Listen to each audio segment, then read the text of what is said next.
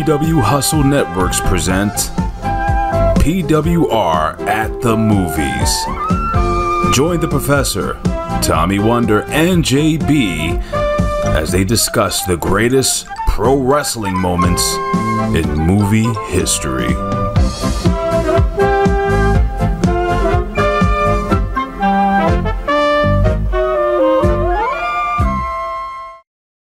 The one and only, the wrestler. Well, if you folks just tuned in, this is not Queen for a Day.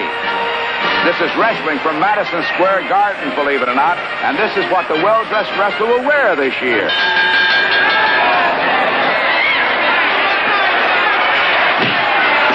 Henry Winkler is the one and only, a Carl Reiner film rated PG. Now showing Great Lakes Mall, Brookgate, Low Cedar Center, and Lowe's West. Sunday, Monday, happy days.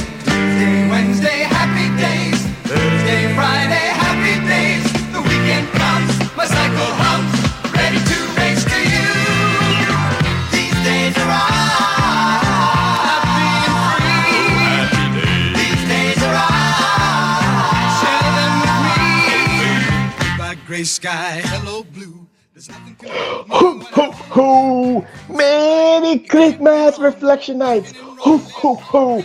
Merry Christmas, Hammy Nights! Ho, ho, ho! Merry Christmas, PWCites! What is going on there to all the ites? Happy holidays! Happy Shaka Khan! Happy Kwanzaa! To the left, the right, the Dems, the Repubs, the Hamasites, the Israelites, the Russianites, the Ukrainites, all the ites all over the world, the wet bandits. Shout outs to them, shout outs to the Grinch, shout outs to Frosty, shout outs to Rudolph, whose nose is so bright because that motherfucker be drinking all year long.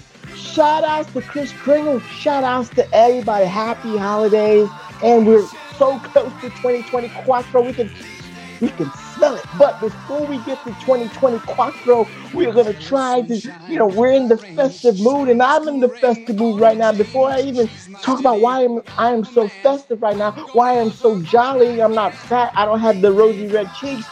But I am jolly for a reason. But I must introduce myself first because I am vain like that. I am on the naughty list because I need to introduce myself like that. I am the oh so charismatic one. I am the oh so jolly one. I am the oh so effervescent one. I am the oh so glorious one, the only objective man in this IWC. Am I boring you? You yawning, and I'm, am I boring you? My God, And I I had a five minute power nap before I came down here. Jesus Christ. I am the most objective man in this IWC, YWC, PWC punditry, the only objective man in this political spectrum, the only objective man in those wrestling Facebook, Twitter, social media pages. Your friend of mine, the Professor Chabelle Cruz. And I'm not here alone. Tis the season. No, no, no, no, no, no. I am here with my brother from another mother, the conservative liberal, liberal conservative, dum dum do idiot song, the iron stomach one, the jolly old Saint Nick himself. Yee! Tommy Wonder, happy holidays, my friend. How are you doing? Put those lights up. It's tis the season. I'm tired, man. I you told me let's do it at 5:30, so at 4:30 I laid down and or no, 5:45 you said. So at mm-hmm. 4:30 I laid down and then you said I can do it at 5:30. I'm like, all right. Next no, I look around, it's 5:15, and I'm like, what the hell? But I didn't go to sleep right away. I was reading something and just got knocked out. if you're going to take a power nap and then you put a book in your hand, then that means you're not going to take a nap. And you are holding up a Ric Flair Superstars action figure. So this is supposed to be like the old AWA Remcos. And so I got Ric Flair, added him to the Million Dollar Man Teddy DiBiase, Hall Nash, Hogan NWO, and Shawn Michaels Boy Toy. I already had all those. And then I got something new, but I'm not gonna take it down. But Mm-hmm. Right. You're moving over, and I see, I see Piper, I see Animal Steele, I see Bret. I- showing these, these all I've showed these off before, but this is the newest one that came Sunday. Mhm. It's basically the old LJNs, which are right here. Mhm. the newer versions of the Mattel, but they're in the packaging and pose like the LJNs. Oh, so they got a Bret Hart and uh, Shawn Michaels LJN. No, no, no, no. They've only made so far Sergeant Slaughter. They made, but I don't have Mhm. him. And then they made Hogan and Funk. And if you look at them, they look like the actual LJN packaging. Uh, special edition Hulk Hogan, the one where he had the white tights, not the yellow. Then there's Mhm. Jake the Snake and Rick Rude, and then now Piper and Georgiano Steele. And next month, it's gonna be the granddaddy of them all, baby.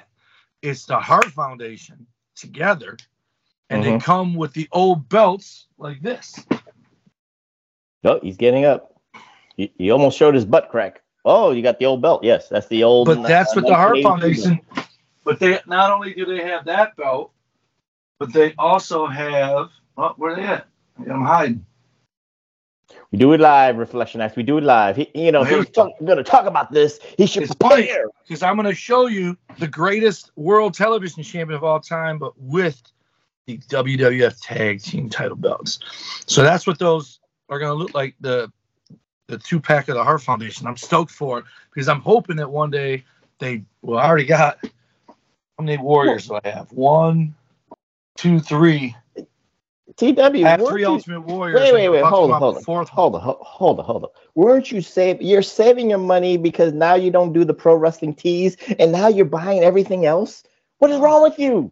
No, Trying I, to help collect, you. I collect the ultimate editions now, man, and then the occasional guy for the wall who I don't have already, or if I they come out with a Target Legends line of somebody like recently I bought the Ultimate Warrior from Target Legends line, so I replaced the old Ultimate Warrior figure that had different packaging. Okay, so then there's one thing that's missing in your Hall of Wonders that I noticed, and it's not What? actually an action figure. I think you need to up, not upgrade, but update the belt, the tag team belts. You you got the Intercontinentals. No, no, no. You know how you you see the yellow belt, the Warriors belt, all the belts. You might need the World Tag Team ch- titles, man. I'm gonna buy that, I'm- but here, here's the question, so we can put a poll out there for the 12. Mm-hmm. Let me let me ask you something. Chop down a tree. Um, I asked. I posed this question to. Uh, I don't remember who I posted to. Uh, oh, other collectors. So I have two different IC belts. I got the WCW World Belt. I got the NXT Heavyweight title, the WWE ugly scratch logo one, and then the Warrior title. Then I have the Tully TV title and the Lex Luger US title. But if you buy a tag team title, do you got to buy two of them? Because I'm not buying two of them. You have to, yeah, for the I would think I would think Bret Hart has one tag team title belt in his collection. He doesn't have both. Th- that that well, I guess with circumstances, I, I believe it would be with uh, Nattie for the other belt. You know, Right, but I'm saying like if I got a tag belt, it says tag team champion right on it, so I wouldn't need. It. But I. I don't think you need two. I I th- I just think That- for what I mean. for ego trip, no, I, I think I'll tell you is what I fine. want, One is sufficient. I do want. I'm not a fan of those WWE tag team titles. However, this Well- reminds me of the golden era of tag team wrestling. The Bulldogs had them, the Hart Foundation, Strike Force, Demolition, the Road Mhm. Warriors, um, Nikita or Nikita, Nikolai Volkov and the Sheik, Beefcake and Valentine. They all had them. Those to me, I don't like the modern day belts. They're horrible. The the Spartan Mhm. with, with the red and the in the black or red and the blue. But my favorite tag team title belt of all time is the ones that Tully and Arn and the Rock and Roll Express had. Not the ones the Rock and Roll Ex- had that looked like the old yeah, the WWE the, World the blue NWA World Yes. Tag Team belts. Yeah. Yes. I, Mhm. So I plan on getting one of those, which I'll have to get off eBay or something because they don't make them for WWE. But I'm gonna buy the World Tag Team title from WWE, that the one that the Bulldogs had. I don't know why the Bulldogs are the ones I think of when I see those belts, even though I just named all those teams that had them. But I am gonna get a tag team title. It's the it's the first thing that pops in your head. But I'm just saying, you you, you do need a tag team belt to you know, uh, uh, in addition in 2024. But with that being said, again, tis the season reflection I you know, and I'm in a jolly spirit. And again, you know, to close out 2023, we usually go to the movies. We usually do a holiday wrestling movie treat. So, you know, this was a treat for the professor because I gave this gift to executive producer extraordinaire Big Ray Hernandez because he never heard of this one. I gave the, the gift of this movie to TW himself because I don't know if he even heard of this movie either. But I I actually knew about it in spades. I remember certain parts about it when I was younger, but I never watched the I haven't watched the movie fully, Reflectionites, truthfully, in like 20 years. So when I rewatched it, I'm just laughing, not because the movie is is uh, like ridiculous, not because the movie sucks. I'm laughing because I'm thinking, what is TW's reaction? What is TW thinking? Is he thinking I'm give? Is this a rib to him? No, it's never a rib. I give out. This is the gift of giving. That's the way the professor thought about this. And we are going to the movies. We might do, you know, a double feature, you know, for next week, but we'll talk about that at the end of the show. But again, for this week, it is my gift to TW. It is my gift to the Magnificent 70, Elite 8, the 99, the Terrific 10, the Essential 11, and also, and so on and so forth. But we are going back to the movies. We are going back to the time machines to 1978, and we are going to talk about a wrestling movie that a lot of people never knew existed. A wrestling movie starring a iconic actor who was typecast.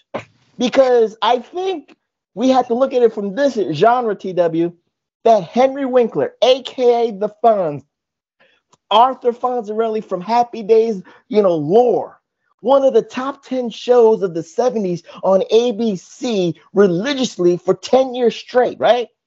He was typecast. So I I figure this way we're going to talk about this wrestling movie called The One and Only from 1978 directed by Carl Reiner. Before we even talk about what's going on in this movie, and there are a couple of wrestlers that do make some cameos reflection night, so we will talk about that in a couple of minutes. This is not going to be a long, dragged out, you know, PWR at the movies, but we're going to have a little fun with this. But before, you know, we even get into this TW, let's talk about it from the standpoint, not what is going on in the movie, but the motivation for Arthur Fonzarelli, the motivation for Henry Winkler to actually accept this role because I think, in my humble opinion, he knew the writing was on the wall that he was playing an iconic television character on TV. Every, I think it was every Tuesday night, was it? Or every Monday or Tuesday? I don't care. But anyway, you know what I'm saying. Every Monday or Tuesday night at 8 o'clock prime time on ABC, a top 10 show, Happy Days.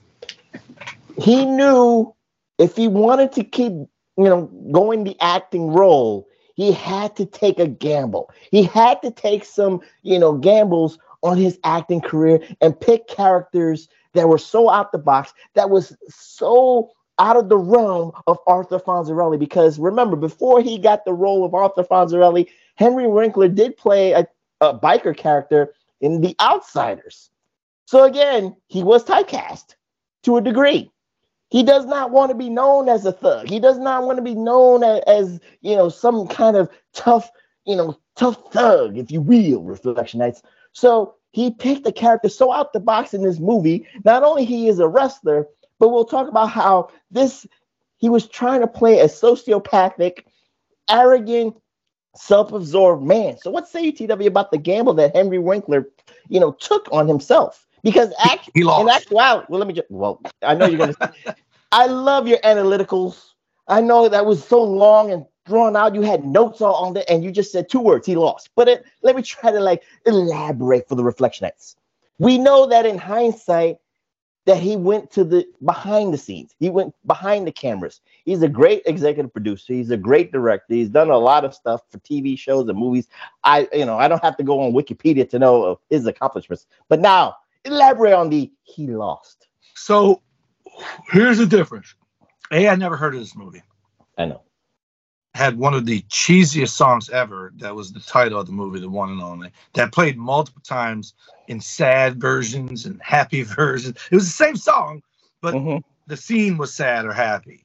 And what the difference is is watching this movie as a 50 year old going on 12 year old man versus watching another movie he made when I was a kid that Yeah, that dude's typecast, which a fucking sign me up to get typecast if it's going to be a role like Fonzie. That the term "jumping the shark" still exists today is is a is a saying for when a show goes from good to shit because of Mhm. him jumping a shark in his leather jacket and skis on Happy Days, right?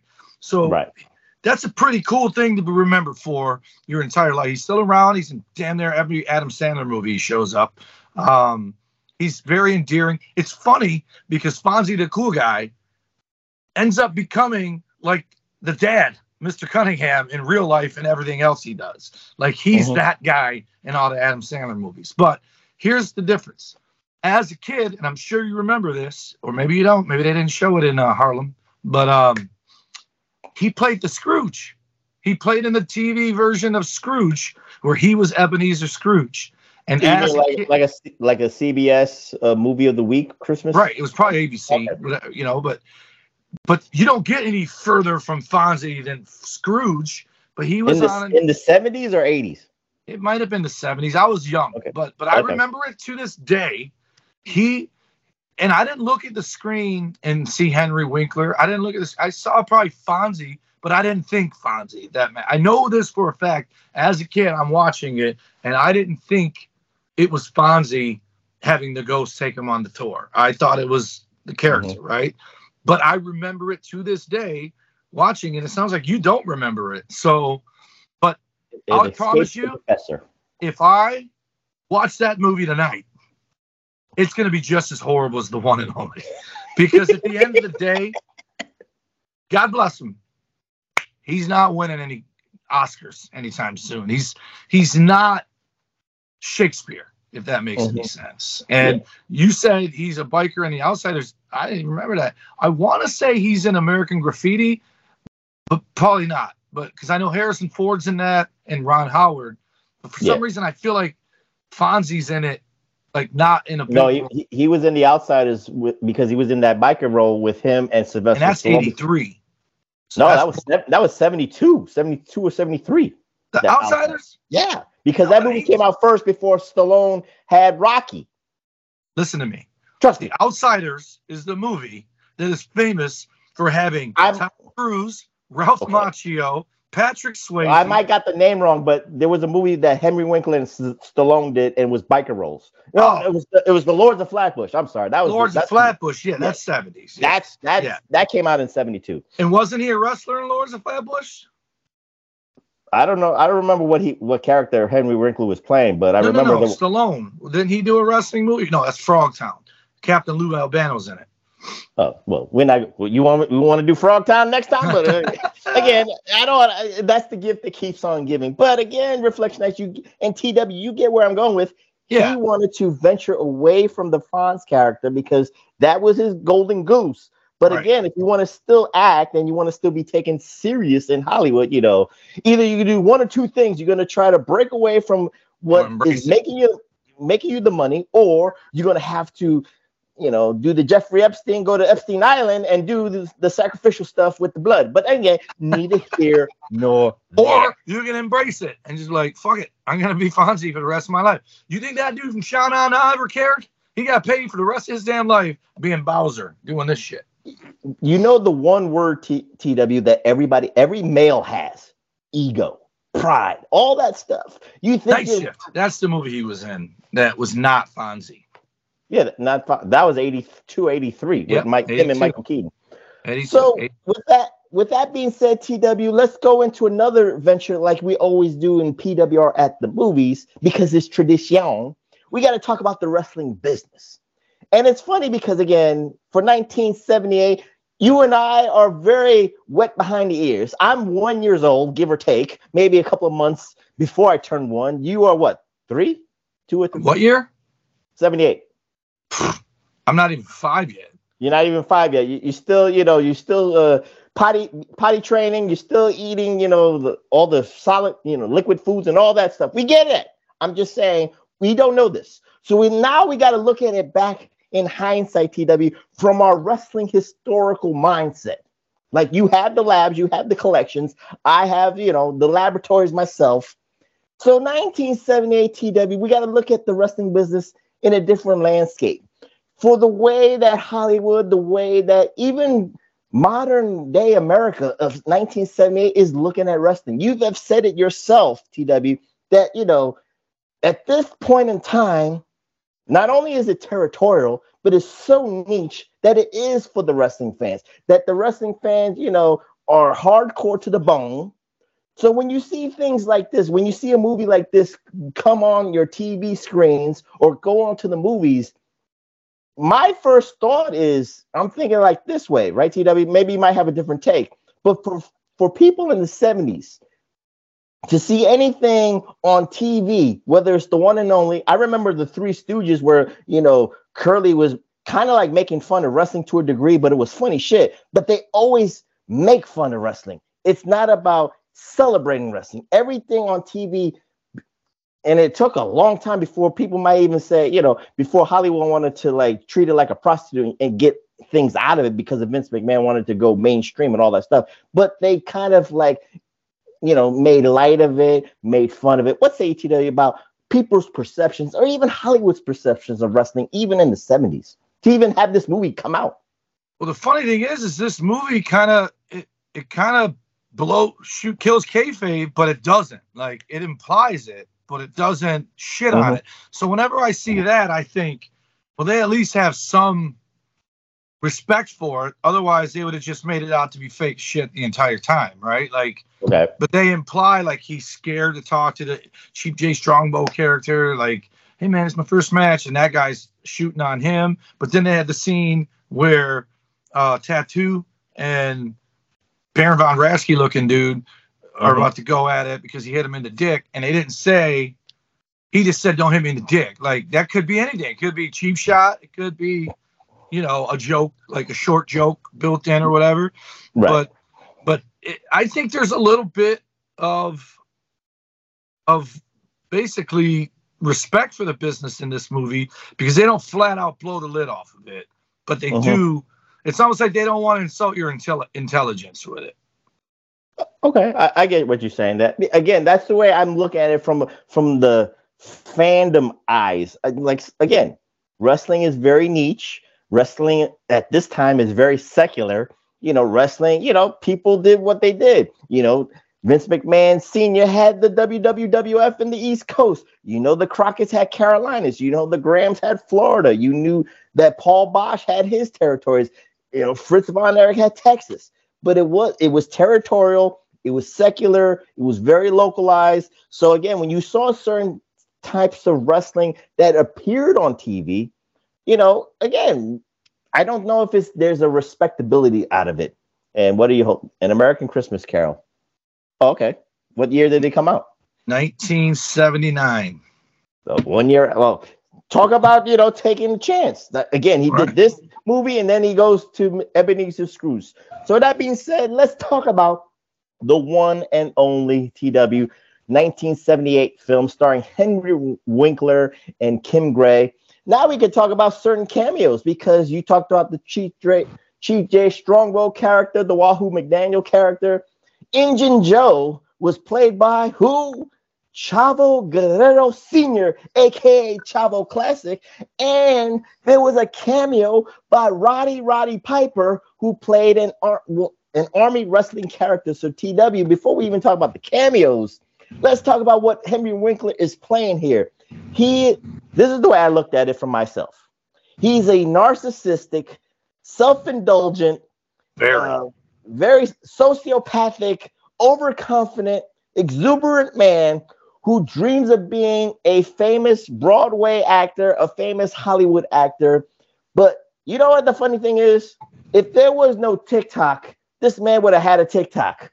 If there was no Twitter, this man would have had a Twitter account. If this if there was no Facebook, he would have had a Facebook account and he would have like he would buy followers, you could tell that. But his shit don't his shit don't stink reflectionites. He thinks his way is the only way and he's disrespecting uh, actors. He's disrespecting uh, directors. He's disrespecting producers. The girlfriend.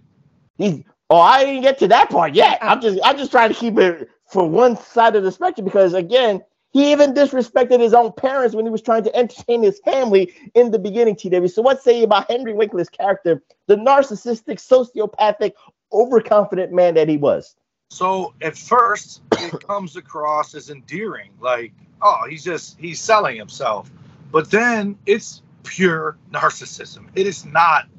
it is not any way, shape, or form him trying to be cute.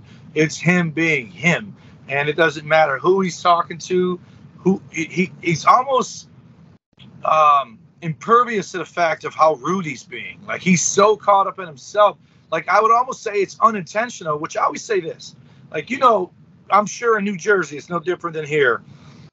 One of the biggest peeves I have is motherfuckers walking around on their phone on speakerphone, talking on it, no matter where you're at. Whether you're in a in a in a line at the grocery store, or whether you're on a bus, whether you're fuck, fuck that. Not about talking to somebody. I actually can accept that. I hate people watching YouTubes on a speaker when they have a Bluetooth, and so you can listen to their god whatever they listen to. The you don't, you self. don't that doesn't bother you when you're having a phone call on speaker the same way when you can hear. I actually people? I can accept that. I hate people watching shit on YouTube or TikTok, and I don't want to hear what they're watching. I don't want to listen to what they're watching. I don't I feel the same shits. way about their conversation with whoever they're talking to.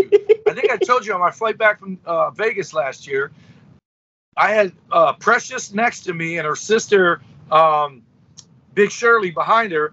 Both of them were FaceTiming dudes while we were taking off and landing. And when we got in the air, they shut their phones off. And everyone was afraid to say something to them like, hey, bitch, turn your phone off.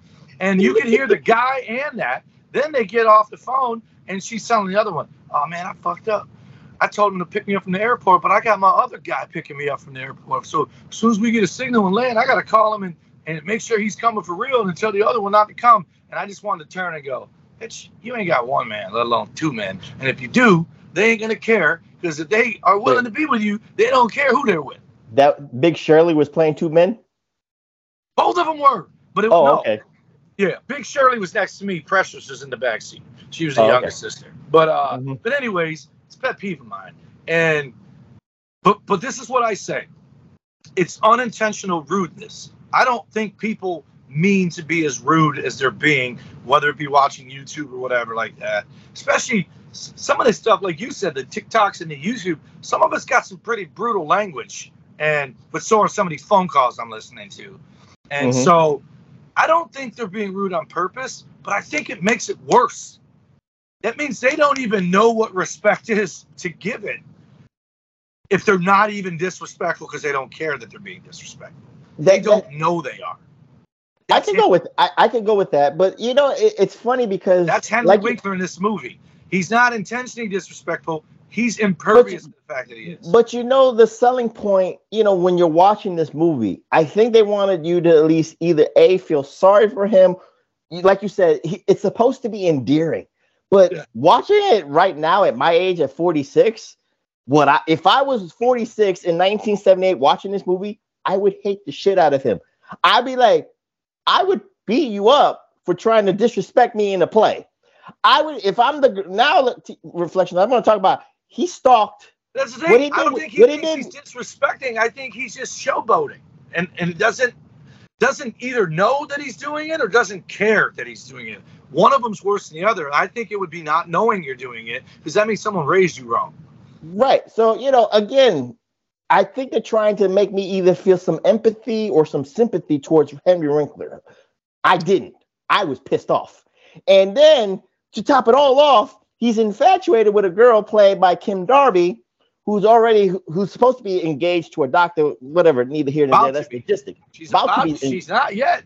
Until About after to be she's engaged. banged this dude. But but my man, my man Henry Winkler was so arrogant, so narcissistic. He he said his pickup lines to her was so great. He was like, you know what? You better be with me right now because when I blow up, you Right. gonna wish. That's modern day TikTok right there. That's modern day TikTok. You you're gonna wish that you would never made that mistake if you don't mess with me and all this. And it worked. And what that would be a restraining order right now in 2020 threats or 2020 quattro. That, that that's, would what I be mean, that's what I mean by endearing. He was being endearing. She thought it was cute, but then it got annoying. So it went from cute to annoying in 2.7 seconds. Yeah, it, it did. And so so he finally got the girl. They finally eloped, and basically, his his aura, his presence, reflectionites, you know, changed her whole life. She might have had plans, she might have had goals, she might have had dreams, and all that stuff, which I didn't find anything in this movie. I don't know what she wanted to be, unless she wanted Yeah, to be a housewife. Want to be a She mom. wanted to be a mom or whatever the case may be. But she dropped everything. She dropped all her aspirations for Henry Winkler's character. He even said, "The first twenty years is about me, and then after that, the next twenty is about you. Maybe, or the next twenty is about us. It's never about yourself. No, yourself." he said her. oh, he did. Okay, What about what about the issues I have? He goes, "We'll get to them, but the first 20 years are going to be on mine." that's a funny. That, but that's And funny he too. said it with straight face. He said it with a This- straight face. This this is one backhand away from being an after school special. Is what it is. Yes.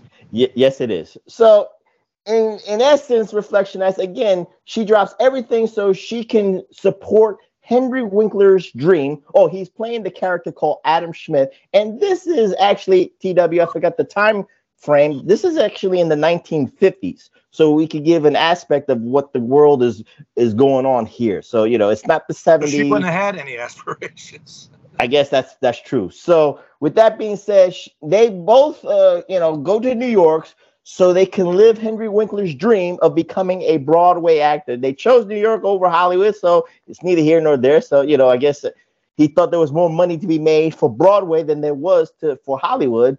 He didn't want to go on that gay casting couch, but again, he made his choice and he had to live with it. So he's in New York, Reflectionites, and he's not getting any roles.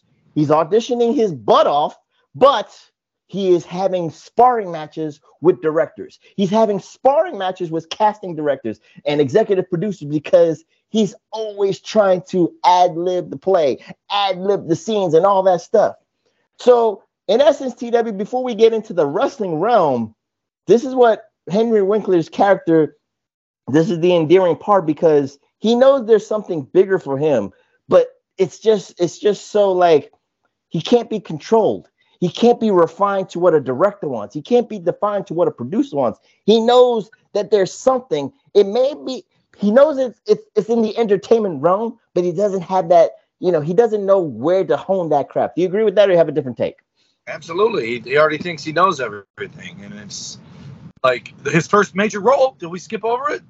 No, I think, uh, no, go ahead, game. talk about it. The football game Oh, you, you can talk about that. Yeah. Where he gets killed, and you're like, man, he didn't last long. Because I thought for some for sure he was going to do something big on that football field like Rudy, and Mhm. instead he faked being knocked, took a big bump, which is the precursor to his wrestling career, which is also a little tip of the hat to wrestling because it's football player turned wrestler, even though he played one play. But then when he's getting carted out of there, he purposely throws himself off the stretcher. He turns to Abbott and Costello or Three Stooges, and then he Mhm. tells the guys, slow down, because he wanted to soak up the attention. So he already thinks he knows what to do. And here's sadly the case, because he does it in wrestling. He's right every time. Everything he Mhm. wants to do kills, including that high school play where he overdoes the death Mhm. and and the the the guy who is later on in the show, Harold Gould, who used to be in all kinds of 80s sitcoms, is Mhm. the director of the play. But yeah, he's he's he's the term you would use in wrestling since we're supposed to be tying this to wrestling. Went in business for himself is what he did.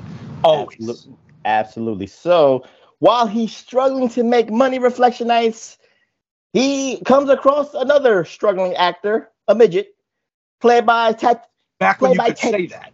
Yeah, well, you can still say that, but you know, you know, I'm not, I'm not afraid to say that.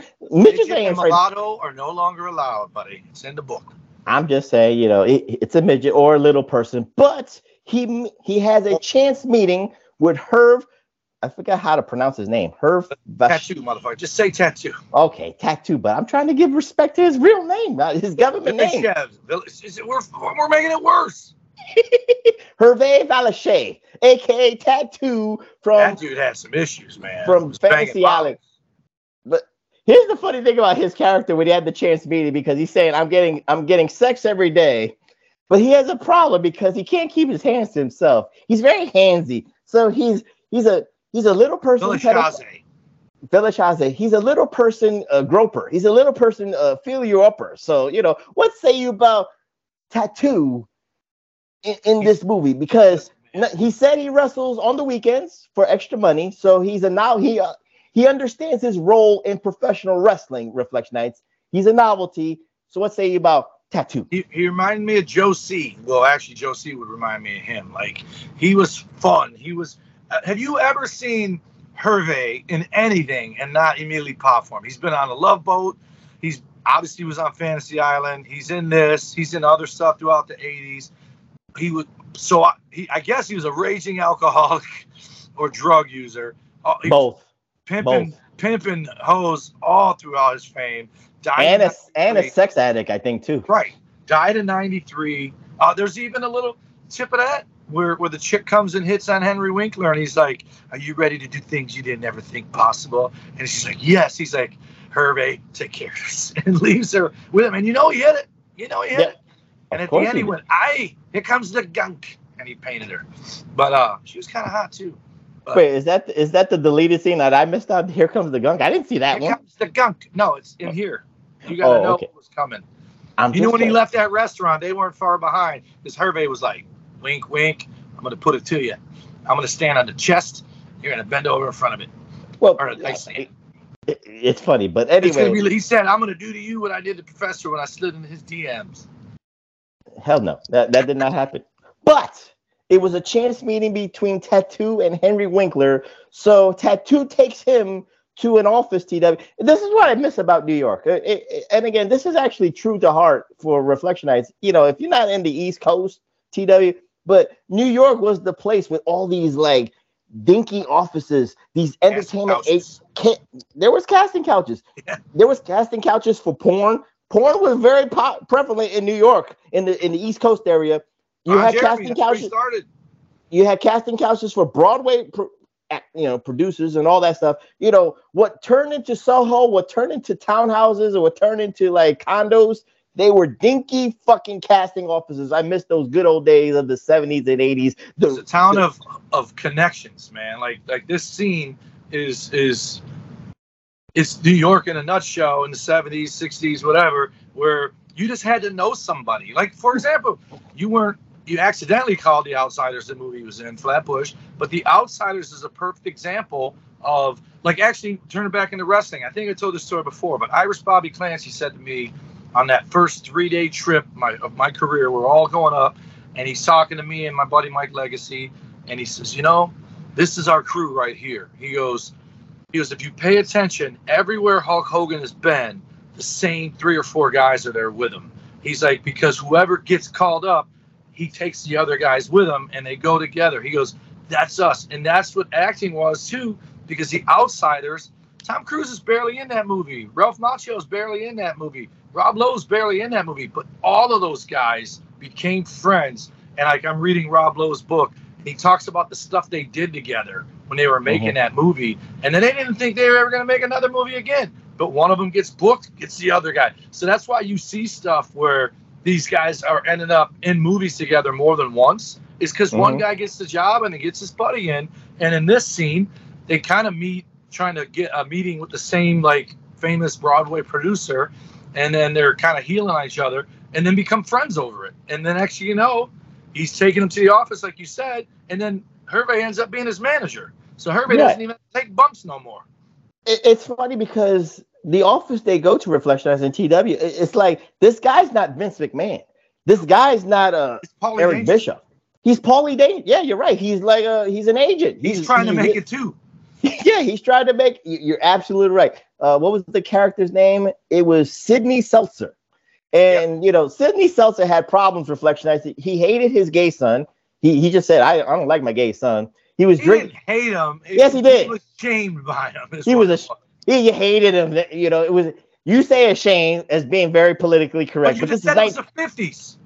well, of course it's the fifties, but again, even for the seventies, There's even a could say scene where Henry Winkler finally comes out as that gorgeous George character, and he goes, "What do you think?" He goes, "You look like my son," or he says, Yeah. "My son has that dress or outfit Yeah. or something." But it was good humor. It wasn't. "Oh, it's good humor. It's good humor for us, but we Yeah. know that he hated his son because he was Hate him. He, He didn't know did. what to do. It was a different day and era. Dude, now, know again, you years from now? you know how how serious he hated his son. He had to he was taking milk of magnesia like it was Coca Cola. You saw it in the movie. He was like he was so stressed out. He, he taking- brought shame to the family in the 50s. But you know what's going to bring shame to the family in the 2040s or 50s? Being straight. yeah, that's they're going to be all the way around it. What do you mean you're straight? What do you mean you're binary? Get out of this house. You don't come back If you ain't, if you anybody. ain't non-binary, you get out of this house right now. You don't if come back until you'll fuck anybody. Then get out of here. if you don't transition right now, I'm kicking you out of the house. But anyway, need to hear know that. Yeah. But it is a chance meeting between. You're going to the- wear whatever outfit's on sale, motherfucker. I don't care if it's boys Okay. or girls' clothes. this this didn't happen in the movie Reflectionites, but we're we're having fun with this. But We're modern. We're taking it in the time machine forward. Yeah. we're modernizing this movie. We're modernizing the one and only. But again, this is still 1950s Reflectionites. So with this meeting between Henry Winkler, Hervé, oh, Tattoo, and Sidney Seltzer, Sidney takes a shining to Adam Schmidt, aka Henry Winkler, because he has a pretty face. Not in that way, TW. Again, I'm don't go with it because I know how you are. But he takes a shine to his face because he sees there's potential, untapped potential, if you will. Because he's So they- little. he tells him he's too little. So again, they, they do the, the typical booking of David versus Goliath. So the first match that Henry Winkler has, it was a basic character reflection because he did not know what to do. Already not- in the ring. he was already in the ring. They gave him a character. He was the war hero, Andy Schmidt. You know, he came, you know, he he did his tour in World War II and all that stuff. So the the crowd cheered for him. His first debut match, TW, was against Injun Joe, played by Chavo Classic, Chavo Guerrero Jr. And again, you kind of said this in the beginning, but net, but you said they were kind of putting the the respectability part in wrestling. Like Henry Winkler is scared to death Yeah. because the, there's one reason that he's scared to death. Reflection, I said this is the way I took it. Uh, Tw, maybe you might see it a different way. You know how he has control in his casting auditions. You know how he thinks he has control of his life, his girl, uh, the the He's direction. He's he feels like he's running shit. For the first time in his life, Reflectionites, he can't run shit here. He's afraid. He's He at someone else's mercy. He's there. You go, TW. So what say you about this interaction between himself and Injun Joe before the match? It, it's perfect because that's what I mean about respect. And then there's, you know, I, I don't maybe you're building up to this, but when he decides to just start making characters on his own and getting over as a heel, he there, there's another scene where I think it pays respect to wrestling because they do it, but they don't show any follow up or pre for when he fights Piper. He hits him over the head with his helmet when he's Mhm. supposed to be. I think he's supposed to be a Nazi guy. Yeah. He hits him with the helmet as, as the referee turns to ring the bell. So they made made it look like it would really happen in wrestling. The referee's back turn, hits him with the helmet, pins him, wins like a squash. Could have got the five count, but they never show Piper in the back either being mad that he got hit with the helmet or saying, "Hey man, you were nice and snug on that helmet. It looked good." You know, none of that. So they they at least it, it makes you feel like Hollywood was in on it. You know what Mhm. I mean? Like like maybe they thought maybe not today, but someday we're gonna make money off of wrestling. So let's protect it. And Right. then and then Well, we got. Well, let, let's talk about the again. He was not in control with Injun Joe because Injun Right. Joe kept. He was still in character. He didn't Yeah. talk to him. he, he he never smartened him up. He he grunted at him, and then Henry Winkler even went to Sidney Seltzer said he knows he's not supposed to hit me, right? He's no, he you know he's not supposed to hurt. He's not gonna hurt me, is he, Sidney? And he was like, don't hurt me. Yeah, that's what he said. Hit me hard enough to hurt me. right. So you know, Sidney had to you know calm him down because again, Henry Winkler was making what twenty bucks for this match, so the, he had to get some money some way. And then the overall re, you know result reflection of his first match was he had to go to the hospital. He got taped up ribs, and you know he had he had bruised ribs. And he didn't. his wife didn't know what he was doing. He was sneaking and doing it. Yeah, he was. sne- He said he was doing photography part time. So, again, I just wanted to talk about the debut because, again, like you said, it kind of like Hollywood was in on it, but again, Henry Winkler did not know the ins and outs of the business because I guess he was he had to pay his dues in that first match. And that's That- what I was going to say. In, in in the modern day, probably not. But when I started in the '90s, there were mm-hmm. probably guys that had matches that were not smartened up and shoot pins. You know what I mean? Like, just especially if they came in like he did, disrespectful and know it all and all that. Because because I know, you know, I don't really think I ever did it to anybody, but I watched other guys do it, and it's 50 50. Some guys like Manny Fernandez ate up Joey Legend. Mm-hmm. No, no, yeah, yeah, he ate up Joey Legend just because he could, and Joey was bigger than Manny, so that, but he knew that Joey had respect for him, so he and, and by the way, he was smart. Joey knew it was a work, but there's guys that just go into business for themselves. But then there's also guys who come in that are green, who talk a lot of shit, and they get in there with somebody who's a veteran and they humble those motherfuckers. Like they humble them. And I did it to one kid, but not because of him. I think I told the story. I was the heavyweight champion. They dropped the one promoter that made me champion, brought in another promoter. This is the politics of wrestling. And that guy's first thing was to take the belt off of me and put it on someone else. And then the very next month, they had a cruiserweight title tournament, put me in the opening round, and had me lose to a kid that nobody ever saw wrestle before. Like he was trying to mm-hmm. bury me for to show a lesson to the old promoter, right? So the kid I wrestled, we were in the opening match, and the crowd was cheering for me, and he beat me. But when the bell rang, I beat the shit out of him for nine minutes and 57 seconds, and then told him, roll me up. And he put me in a small package, one, two, three, and I got up, and that place booed. And if they would have had things to throw in the ring, they would have. Because they were like, what the fuck?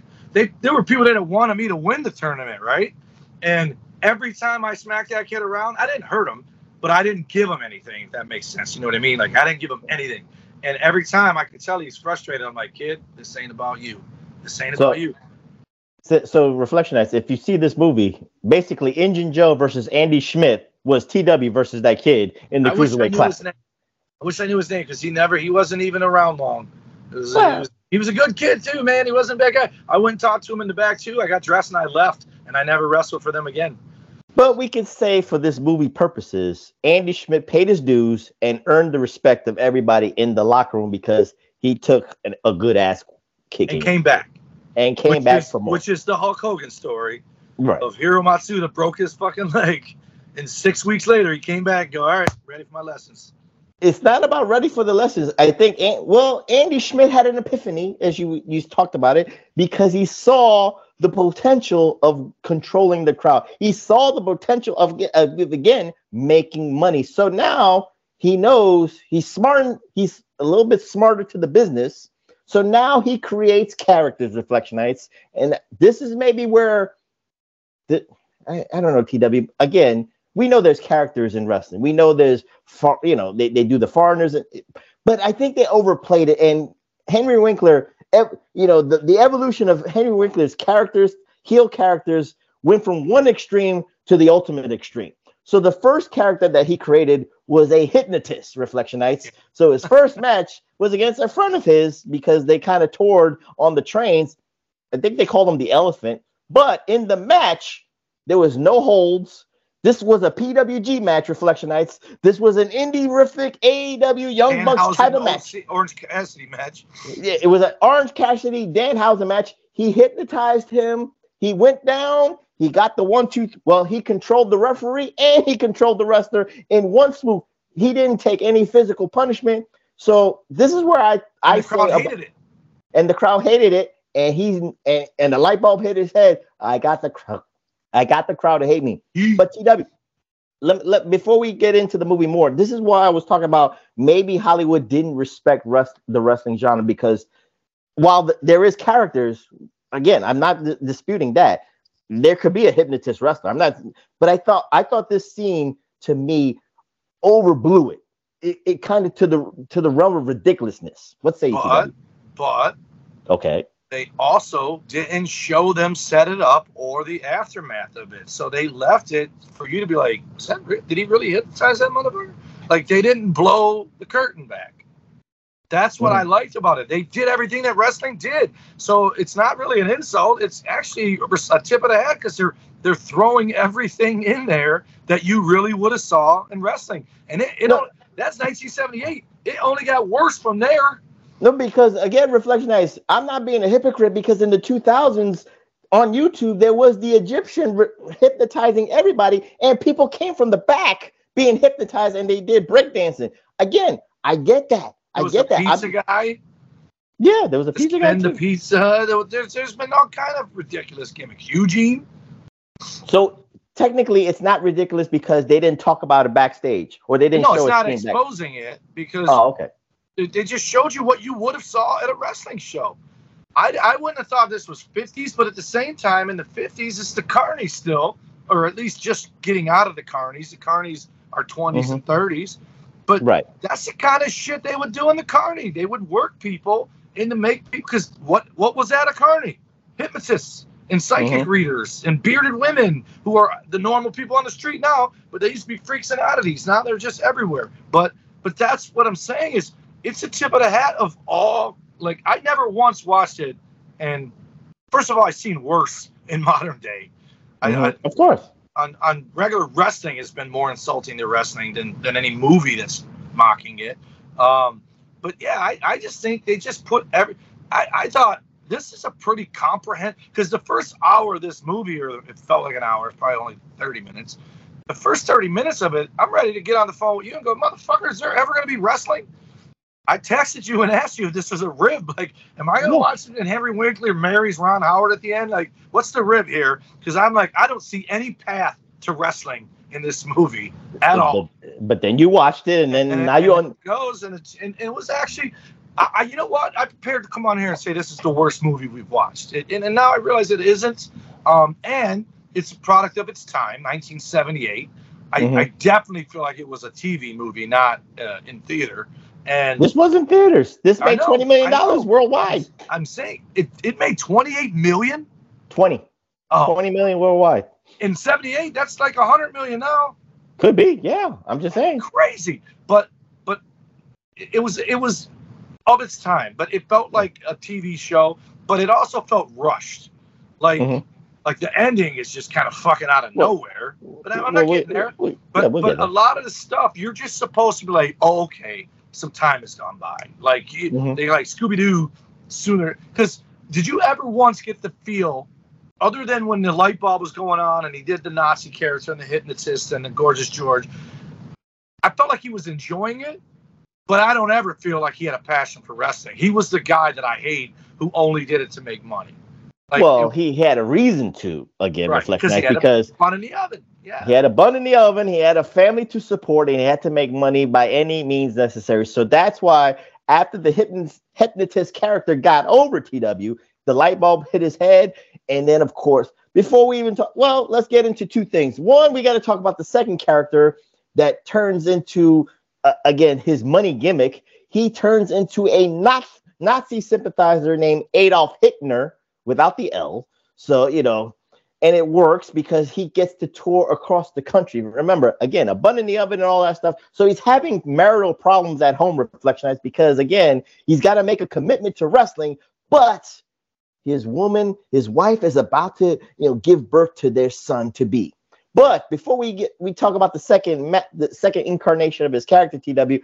The best part of this movie was when the wrestlers met the the the girl's parents in the apartment scene because there's only- C3PO, C3PO and KITT. the, the best part Reflectionites is you if you don't like this movie but you'll like this part is when Hervé Villechaize, aka Tattoo, felt up his wife's mother-in-law and it was he just kept rubbing and it was you know like who a, mother-in-law is? I can tell you right now No. Did you Polly know who Holliday. was? Did you know who she was watching it? uh no Flo, Kiss My Grits from That's Alice Flo? Diner. Yeah. Holy and shit.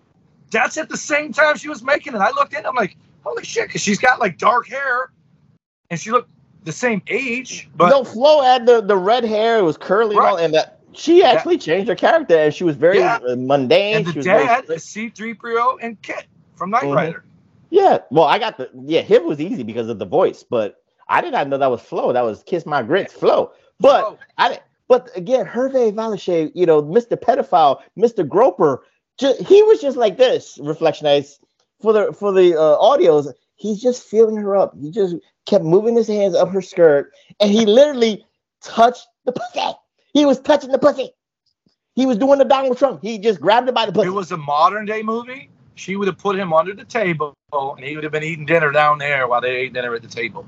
You know, that would have been the perfect scene. You know, they had the dinner table. He because he's a midget or a little person, Reflectionites, he uh, would have just went uh, under the table. Yes, he would just went under the table. But TW, it was just funny because he was just like, "You're having, we're having a conversation." He's just I'm like, hit this shit. I'm hitting it because he's a, he's a freak. He he's a freak. This is what the wrestling business produces: freaks and sex addicts. Hervé Villechaize, aka Tattoo. Or Don't you wonder if he uh, put that in himself? Like he was just doing it on set, and they just. I, I think it? that was that might have been an ad lib, but that was a great ad lib to put Right. into the movie. But Hervé TW, he was the Marty Jannetty before Marty Jannetty became what he is I today. just referenced Marty Jannetty to uh, Jeffrey Scott. That's he works for Impact, and I just Mhm, he was telling me that they they got some tapings coming up where they're in New Orleans mhm. on a Saturday, and then they go home for three days, and then come back um, to Orlando. And I was Mhm. like, dude, I would just drive to Orlando and then stay in a room. He's like, who's paying for that? I'm like, well, dude, I would make it work, be cheaper than than a hotel, or a hotel be cheaper than an airplane ticket there and back. But he Right. he's Impact pays for his ride there. But I was saying, you got you got to do the Marty Jannetty. He's like, what's that? I go, you got to have a rat in every town. That way, you don't have Mhm. to ever have to pay for a hotel room. You just stay with them when you're in that town wrestling. Of, of course, this, this is what Hervé Villechaize. This is where Marty got it from. Hervé. Hervé. Tattoo, aka Milton, from from from the one and only Reflection Reflectionites. So let's talk about the second incarnation of Henry Winkler's character development, the Nazi sympathizer Adolf, Adolf Hitler. Again, he cut a promo, you know, talk about Germany. He cut a promo against the the, the fans, and across the United States, TW, every train ride, he did the same move to Roddy Roddy Piper in, in every town. So what say you, TW? Again, like you said, this is paying homage to the business. You're touring, you're making money, you're doing the same gimmick, but you you know, everybody who's paying their hard-earned money, they're paying to see Adolf Hitler, aka Henry Winkler, do do what he's doing ev- in every town. So what say you? I guess I'm going with your your assessment. They're respect. They're giving respect to the wrestling business because this is what happens. If anything, it makes Piper look like the dummy. Like he doesn't know that the helmet's coming. Well, Right. there's no ca- there's no cable, there's no internet. That you know, people won't know. You know, they're going to a different town. They they they're gonna have sympathy for Piper. Yeah, yeah, and that's the whole gimmick. Is y- you know, it's like if you're the heel and you do your job, nobody is gonna care for you so much that they're gonna cheer for the guy that's fighting you, no matter who he is. And it's funny because Piper, it's he's he's basically got no lines. He's just already he's just there. And and the other guy, I'm waiting for you to bring him up, but I can't wait any longer. Because our man. He he should be on the cover of every one of our wrestling uh uh movie watches because to the movie for the movie what the fuck we call it to the movies P- PWR at the movies. PWR at the movies Gene LeBell he's in another movie That's the main event. I'm just and saying. he's the I- world champion but he's in another movie I'm like man Gene LeBell's in everything we watch but he Not should be our mascot Not necessarily. I mean, bad guys, and then this one. So you know, it is what it is. But again, like you like like like you were saying, TW, I'm I'm going over to your opinion. This is respecting the business. This is what happens.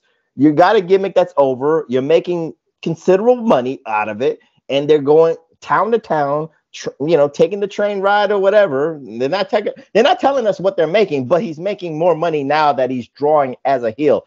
Are, am I right on that assessment, TW? yes So, with that being said, there is a quandary for Henry Winkler's character because his wife to be, well, not wife to be, his wife is actually becoming a mother to be because now she's getting closer and closer to giving birth to their son. So, he has to make a choice, Reflectionites either give up the, the money and give up the wrestling career and, and take life seriously or get a divorce. He chooses his family. He chooses the mundane life. He chooses to follow, you know, his wife, uh, his wife's father-in-law uh, road to his life, being an insurance salesman. But the itch is still there. Sidney is telling him, telling him that they they got another gimmick, they got another thing to do, and they can make the most money out of anything they could do because the main event, and like you said, TW, Gene LeBell is the heavyweight. I don't know how, but the gimmick got over so much that Henry Winkler was going to make top dollar by going after the world heavyweight champion at Madison Square Garden. So now he's got to wrestle with, you know, the admiration of, of thousands of fans at Madison Square Garden, the you know the attraction of a million dollars that he could he can almost taste or stay with his wife and his son. He know the itch is there, but this is where again, like you said, is his character endearing or is the narcissism c- carrying over? Where I don't know, can I feel sympathy? Because I, I wrestle with this TW again. I understand he's not happy being an insurance salesman Right. because he has a passion to entertain. He has a passion to like be the center of attention. But then it's kind of like shitty to me. It's kind of shitty the way he leaves because he has no choice. So what's ATW about wrestling with your That's passion? that's what I mean by like it's rushed. It's a move. It's a sign of the times of that era. Like this would have been a better series because then you would have mm-hmm. got more layers of why he's doing it. Because like when he quits wrestling, you don't understand why he's quitting wrestling, right? It's I mean you do. It's to be with his wife and the kid, but you don't understand why she's mad about it. So like, is he still struggling to get money? Because it seems like he is. So it's more or less she's mad that he's never home than it is Mhm. that he he's not making money. And then she's the one saying, I threw it away because I didn't want to give it to you because he got the call to wrestle on TV. And he's Mhm. like, I don't want it. I don't want it. And she's like, Yeah, you do. Yeah, you do. So if you ask me, that bitch asked for it because she willed it into existence. And then when he was walking down the stairs, everyone thought he's going to work. She's like, You forgot this. Like it must have been something he wrote down because he ended up calling them. And then Mhm. she, I'm calling a lawyer and you're getting divorced and throws the thing at him. And and then he, it's funny though, because there's a line where she says, if you leave here, my lawyer is calling your lawyer, or whatever the way things are done with stuff like this. Because my first thought was, how would she know to say my lawyer's calling your lawyer? That motherfucker ain't got no lawyer. But then she said, like she was tough talking. So it comes into play later because it makes it sound like she was trying to say anything to get him to stay. And he Mhm. said, and this is where I would side with, you have to feel for him. He says, I have to do this. I have to do this. And that's why I think the writing and, and the directing, they didn't do enough to tell us why he said that. But as a wrestler, I know why he said it. He's this close to the brass ring.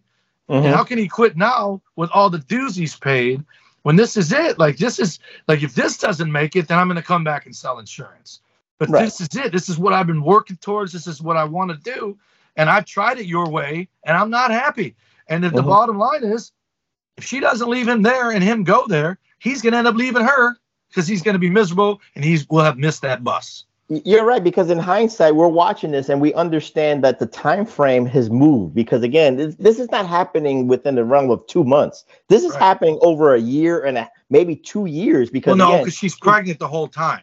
No, no, I'm just saying, but it's it, about a year is going by. She's giving birth, but he's doing, he's paying his dues and honing a craft, getting the gimmick over and all that And stuff. becoming So, the best in the world. yeah. So now we come to the main event. TW's favorite part because this is Madison Square Garden. This is in front of 10,000 screaming fans. This is on national television on a Saturday night, prime time TW. This is not collision. This is not Tony Khan's collision. This is Madison Square Garden Wrestling. And Henry Winkler is now going to challenge for the World Heavyweight Championship, being played by your favorite. Say his You name. know, Gene. Judo Gene LeBell, and now he's got a third character, Reflectionites, and it is an homage to Gorgeous George, and he calls himself, plain and simple, Reflectionites, the lover. And the funny thing, TW, now I'm thinking about this because, again, like you said, certain writing seems rushed about what he did. Right. But now, again, I go with your sentiment about the respecting the business. Now he's not thinking about it, but he because he's called himself the lover. What does he do? He's kissing the women in the crowd. He He's a married. Piper. What? Was it Piper he kissed or was it Judo Gene LeBell he kissed? No, he kissed his uh, his agent Sidney Seltzer No, on the when head. the bell rang, he ran up and kissed the first No, guy was- he wrestled. no, there was The a bald guy headed he wrestled, huh? No, he didn't kiss nobody. He kissed Dude, Sidney. the first guy he wrestled with that character, they went to go toe to toe, and he kissed him right on the mouth. Okay, yeah, he kissed him. I'm talking about Piper, when I he's coming. I'm, no, no, I'm talking about when he's coming down the aisle first. Oh, yeah, yeah, yeah. about. yeah. He's kissing the women, but again, like you said, with the the writing, the rushing, you know, there's no like second thought. He he's going all in on this character, kissing all the women in the crowd, and then kissing his agent on the head and all that stuff. He's not thinking about, oh my god, my wife, you know, I'm gonna get a divorce. He's he's zeroing zeroing in on this character. That's what I wanted to get out of that. What's Right. ATW? What yeah, say you I'm about telling you. I think it's Piper. He kisses one of them right on the mouth when they go to go do the. No, he kisses Gene uh, in the mouth because And it that's was Gene. Yeah, it Yeah. was Gene. This is the only time he's wrestling as the character of the lover. Everything else was the, he was the Nazi guy. So, with that being said, Reflectionites, you know, again, this match was kind of funny, TW, because he kills you with his love. He Right. beats you down with his love. This is his He character. loves you to death. He- yeah, he loves you to death.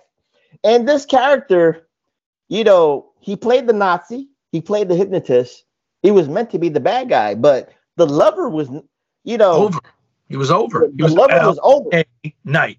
L over. No, but but I'm what I'm saying is for the time of the 50s, right? With Gor- Gorgeous George, he was a heel. Gorgeous George was the quintessential heel because he was arrogant, prima donna, and all that stuff, you know, And gay. It was implied. and that, and that too. But neither here nor there. But the lover was cheered. The lover. I don't know if if, if they got it right because again, Gene LeBell's character, he was a tweener because I don't know if he was loved or hated himself. So this this was kind of mm-hmm. mishmash to me. What's the ATW?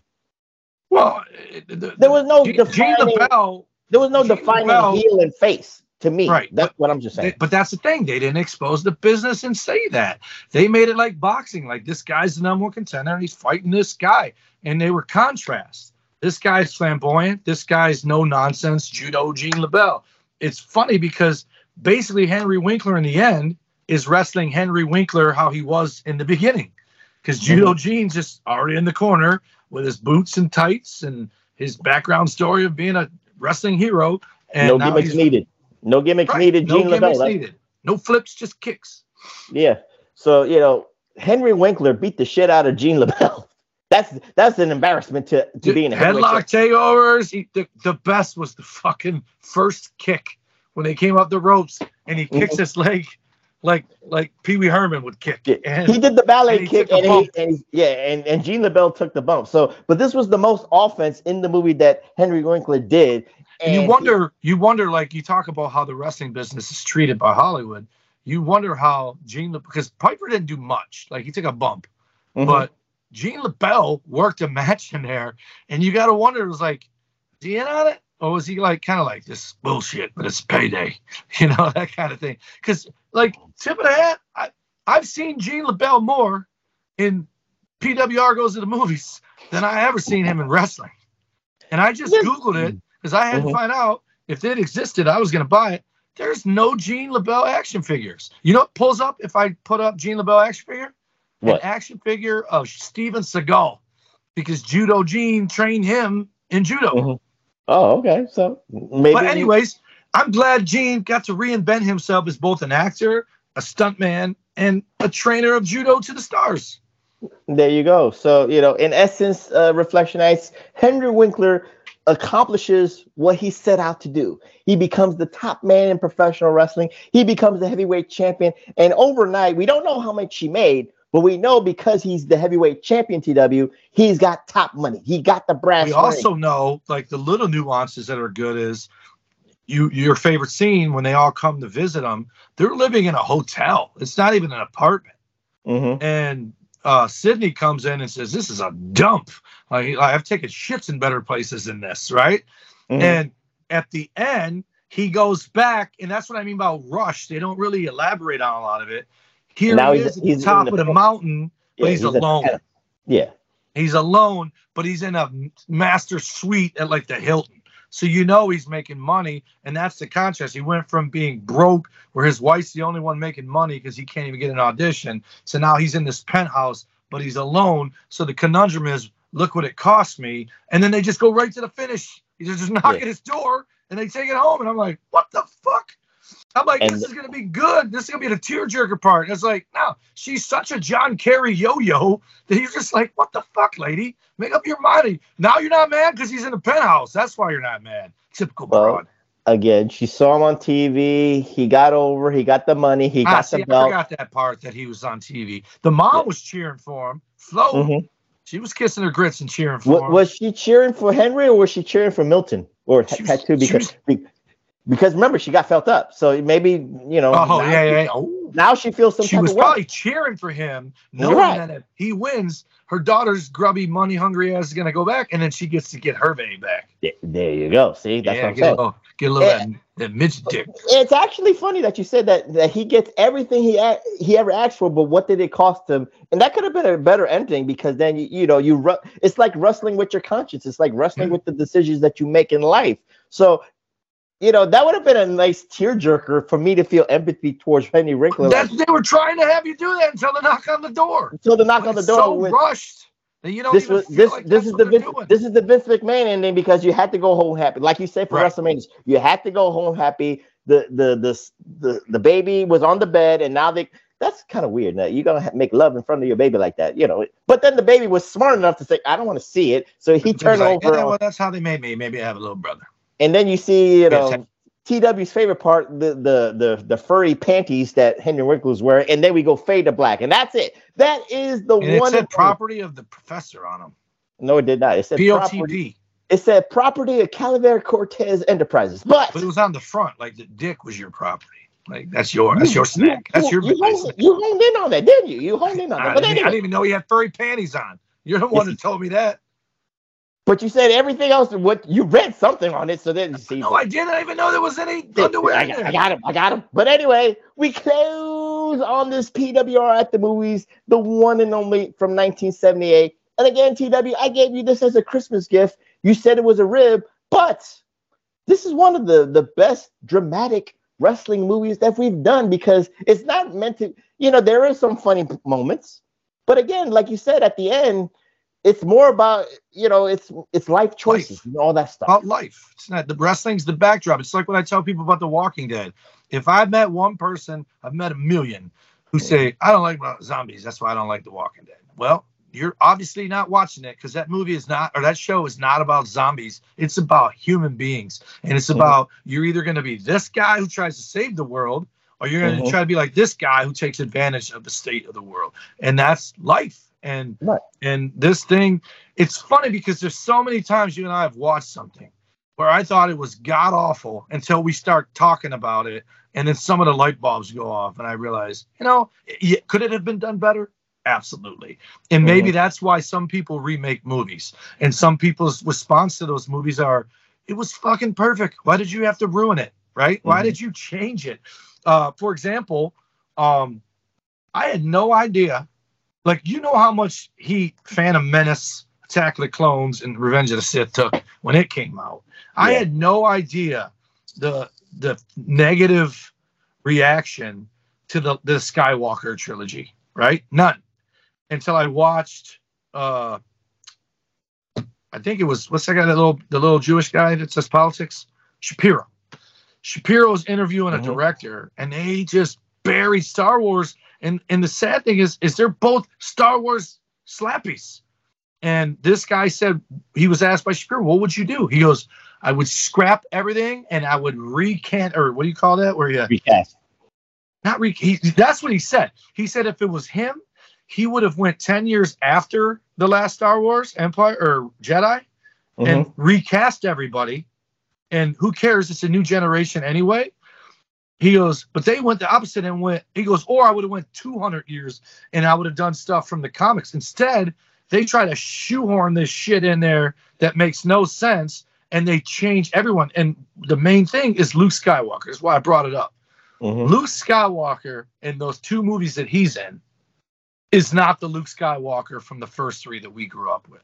He's a Right. bitch. He's the complete, and that's their problem. If you remake a movie that had potential, like the one and only, but you fill the holes and you mm, make it Yeah. better with a new cast, that makes sense. But when you take it and you change it so much that it's not even recognizable as what the original was, then why'd you even do it? You've People- ruined. People love the prequels now after they saw seven, eight, and nine. That's that's actually the truth now because the Revenge of prequels the Sith actually is my second favorite Star Wars movie after Yeah. Empire Strikes Back. Yeah it is that but again the prequels are more revered than the seven, eight, Attack of nine. the Clones is hands down the worst one to me. It, and and that includes the the new three. The Attack of the Clones is just garbage, but It, it- it's the best garbage out of it. it's setting up Revenge of the Sith. So Yeah. in in the in the grandiose, it's it served its purpose. Much like I tell everybody, I will defend Jar Jar to my death. Jar Jar was not written for us. The Ewoks were. Jar Jar was written for the kids that are our age. I didn't even like the Ewoks even when I was six Me years old. neither. so- I So- hated the Ewoks because in '83, I'm 10. I'm like, what Mhm. the fuck is this? See stuffed animals running around. But it was to get kids to like it, and that's Yeah. what Jar Jar was, and it worked. I, it didn't work because they they they wanted to do more with Jar Jar. But again, we're not we're not talking about Star Wars Reflection Right? It didn't. Why didn't it work, Professor? Because of our generation who shit That all is- over it and wouldn't let their kids see it. That is true too. But, But, uh, kids let- liked let- it. So let's put a bow on this TW with the one and only. If you wanted to recast it, who would play Henry Winkler? Who would be Rob your George LeBell? Rob, Gene LeBell would have to be Ric Flair. no, because he's not in good shape. Um, No, actually, AJ uh, Styles. AJ Styles. He's a forty-something year old guy, still in good shape. Um, yeah. you want Rob Lowe to whip AJ Styles' ass in the main event? Rob Lowe is he's sixty years old and he looks twenty-five. Yeah, that's what I'm just That's saying. my point about Gene LeBell and Fonzie. Mhm. Fonzie's got to be 78. He's almost 40 years old. He's born in Yeah. 45. So Mhm. he's no, he's 30, 33. Let's see. In He's 78? 33. He's Mm-hmm. 33, but he look, doesn't look 33. He plays a high school kid and just in college in this Mm. movie when he's 33. That's Jason Priestley shit right there. Yeah, and so so, you need someone like Rob Lowe. Yeah, maybe not Rob Lowe. You got to go someone younger. Let's see. Fred Savage. No, he's probably the same age. Actually, that was his brother on Grinder. Which is Shia very- LaBeouf. How about Shia LaBeouf? Yeah, He's eccentric. you know He's what? I can see eccentric. Shy, but he's like five foot two. So what? Size You know don't matter. I got it. Who? Give him a second crack because he got typecast in a role that he's never going to get again, and he's never going to be. And it's funny because we're tying it right back.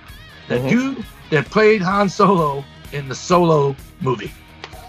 That Oh, guy. oh, okay. I don't know. I don't know his name, but I, I get what you said. Okay. Exactly. He needs a second chance.